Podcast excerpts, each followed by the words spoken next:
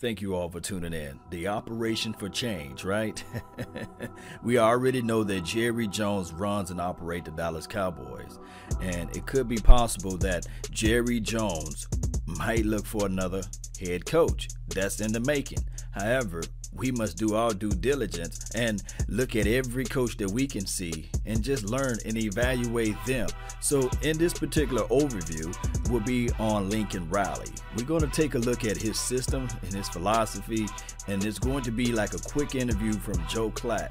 I want to say this uh, we're just going to think objectively, and hopefully, uh, maybe Jerry Jones will pull the trigger and pick up this guy or some other coach that's that's out there. I think Lincoln Riley is one of the best offensive coaches I've ever seen. He's doing things that are just next level with schematics, with matchups, with game plans. This guy is a master, man. When we talk about Lincoln and his college pedigree, uh, he's a mastermind, draws up crazy uh, plays out there, and it's all about passing and making this thing quarterback friendly. And that's what he brings to the table. Now, he's not all the way, always just pass, pass, pass. People like to think that. He does like to set up for the run as well with the quarterback and also with the running back. So Lincoln, he's not just the old penny around the block, right? Hal Mumme is really the guy that started it, you know, and had the courage to mm-hmm. just do something so radically mm-hmm. different.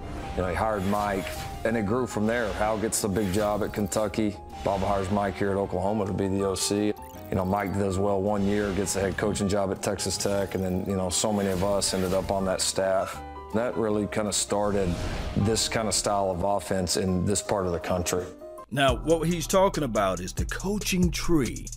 We've been saying for many of years that Jason Garrett, what tree does he really come from? Now, we can say that he comes from the quote unquote Alabama Nick Saban's coaching tree, and you can say that he learned some philosophies as it relates to uh, maybe, just maybe, Troy Aikman when he played with them and Jimmy Johnson and those boys, Barry Switzer, and all those things. However, if you look at the total sum, he wasn't under Nick Saban for long periods of time. So what I'm saying is that we already knew when Jason Garrett got the position, it was on the training position. It was like, hey, I'm gonna try to learn as much as I can. and, and this is my thing. I believe of the old school way of earning your way.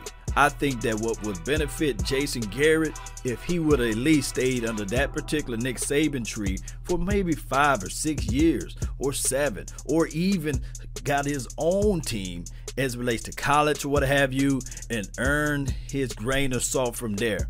Learning how to do the small things. But what happened here is that we had a talented roster because nobody can say that the roster wasn't talented when Jason Garrett got the helms.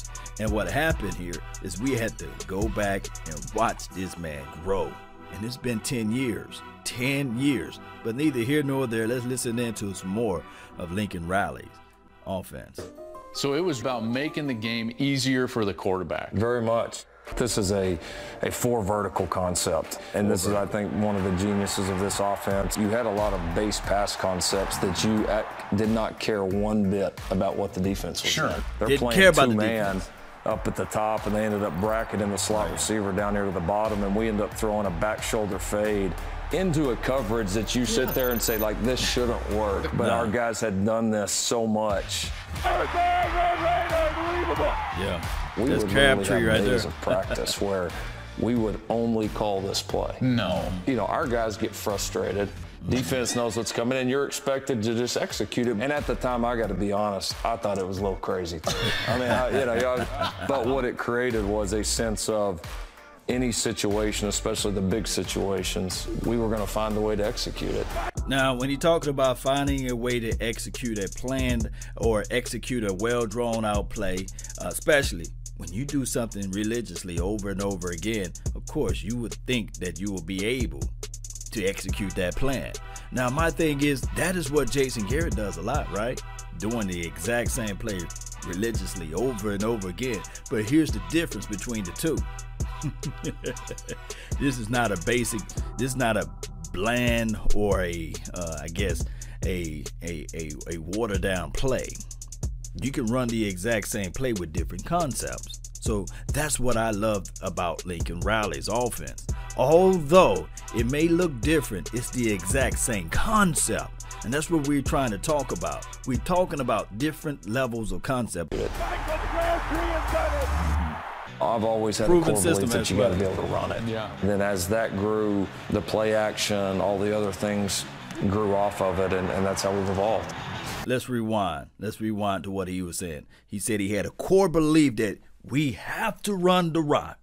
Run, set up the play action, what have you, and then on top of that, if you run it, if you if you're not able to get the yardage from your quarterback or running back, you can always switch to two in this particular offense, and that's what I love. Let's listen to what he had. I've about always had a core belief that you got to be able to run it. Yeah. And then as that grew, the play action, all the other things RPO. grew off of it, and, and that's how we've evolved. Yeah.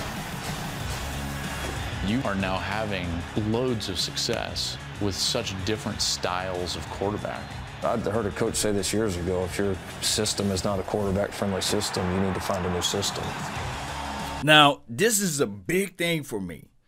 We always talk about what what's the identity of the Dallas Cowboys? What type of system they are running? What can you pull from? What level of system that they are operating out of? Here's what I can say, Cowboy Nation. Lincoln got a system. We just saw the tree earlier. Do I have to go over the tree again? Just hit rewind. So there's a certain system that Lincoln Riley is working and operating out of. The Dallas Cowboys, there's no rhyme or reason. There's no understanding of what kind of system we are working out of. And that is what I'm trying to drive home to everybody. We don't have a certain system.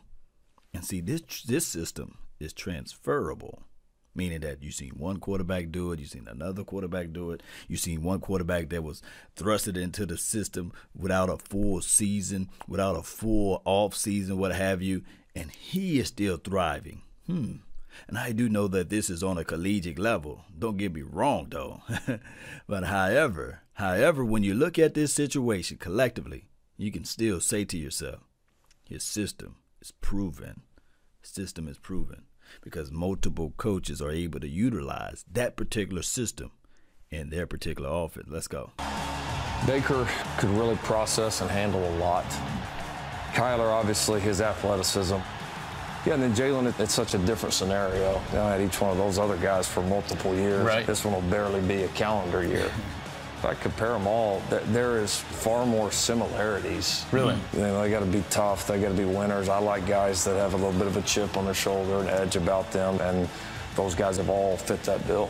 Yes, indeed. So I love the fact that he said he liked the people or the players with the chip on their shoulder. And I can tell you, there's a lot of chips on our shoulder. We got to figure out how to make this thing work and operate, whether it be um, uh, another coach next year, whether it be the exact same coach, uh, Jason Garrett next year. We got to figure these things out. I want to know your thoughts. I want to know your opinions. Uh, to me personally, Urban Myers is a good guy too. Uh, I like what I'm seeing out of Lincoln Riley, but I'm going to continue to do my homework and do my uh, understanding of, of my due diligence of, of of actually finding that right person. And this is only lofty dreams because remember, this is all in the hands of Jerry Wayne Jones. This is the Joneses. This is the Dallas Joneses. I don't think they are the Cowboys anymore, right? this team belongs to Jerry Jones. So I want to know your thoughts. I want to know your opinions. Post them down below. If you have a coach in mind, post him as well. And also, we can start talking about draft and these sorts of things as well. So post me that player that you would like for me to take a real good look at. That's been my time. I really thank you all for yours. Don't forget to hit that like button, share this content, let a friend, neighbor, foe know where to go when they want to tune in to Dallas Cowboys Sports Talk and beyond. Let's go. And remember, you're listening to nothing but the bass. Salute.